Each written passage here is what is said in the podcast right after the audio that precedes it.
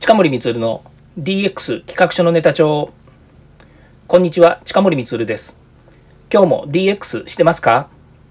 デジタルトランスフォーメーションで変化をつけたいあなたにお届けする DX 推進ラジオです。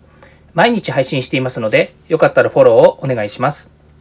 さて今日はですね、 DX 番外編でですね、これはもう DX の、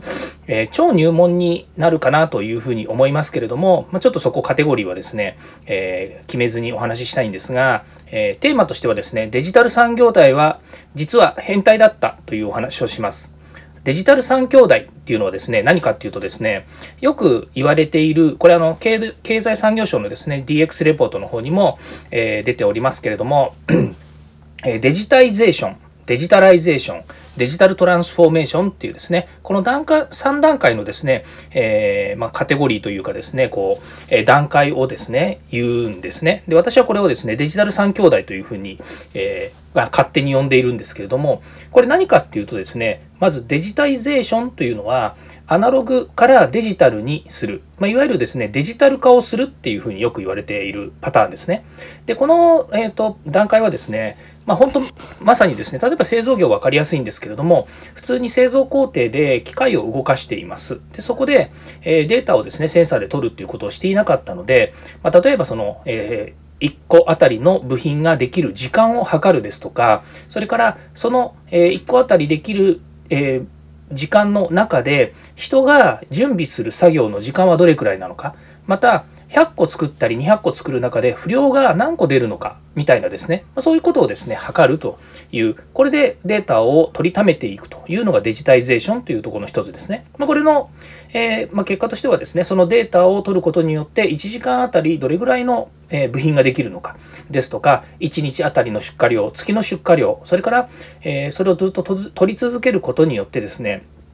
例えば1年間でどれくらいできるのか、例えば季節変動があるのかっていうことも見れるわけですよね。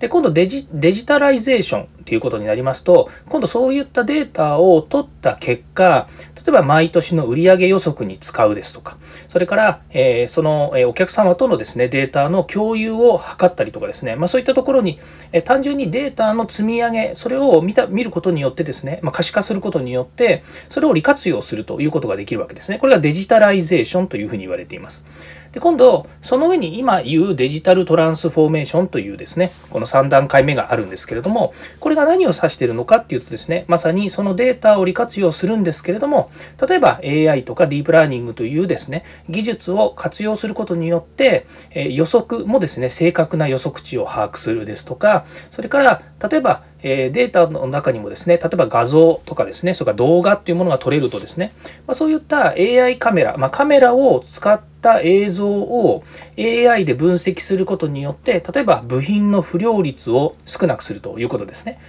ネジ1本取ってみてもですね、1分あたりに、何百個ってですね、部品が作られてくるわけですね。その中を目視で、人がですね、部品チェックすると、できたネジをですね、チェックして、ちゃんとネジ山が切れてるかとかですね、ネジの山に、切り込みがちゃんと入ってるかとかですね、それから、部品の中の欠けてるところがないかというようなところをですね、チェックするのっていうのは、相当至難の技なんですね。で、これはただ部品をチェックする検査っていうのは、最終的に後工程になるかもしれないんですけども、それをずっと見ている、でそれをチェックするっていうのは、ある意味で言うともうスペシャリストの領域になるわけですよね。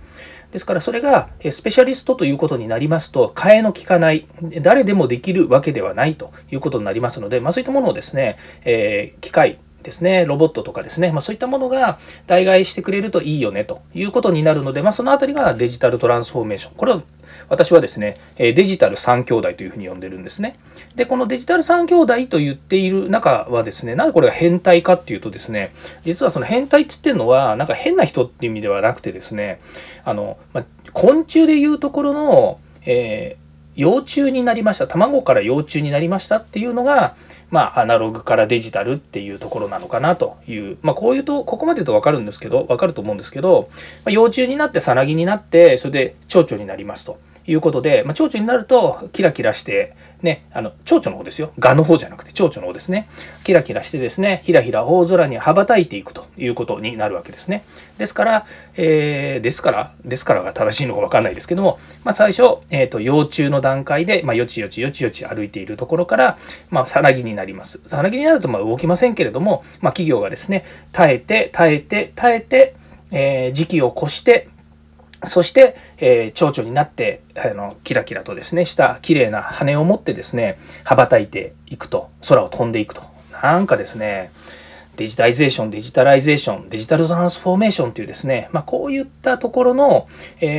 れっていうんですかね、まあこれがですね、昆虫でいうところの変態って言っているところに通ずるんじゃないのかなって実は思っちゃったんですよね。いつ思っちゃったのっていうとですね、昨日思っちゃったわけなんですけども。だから、まあ、いわゆる企業がですね、これも結論的な話なんですけれども、デジタライゼーション、デジタルトランスフォーメーションですね。まあ、その1段階目のデジタイゼーションというのがデジタル化だとするとですね、まさにその今言われているですね、デジタル化さえできていない企業がデジタルトランスフォーメーションなんてもう、とてもじゃないけどできないよねと。デジタルトランスフォーメーションに行くよりも前にもっとやらなきゃいけないことがあるんですよってよく言ってるんですけども、これって別にできてるできてないの話じゃなくて、まあ、逆に言うと、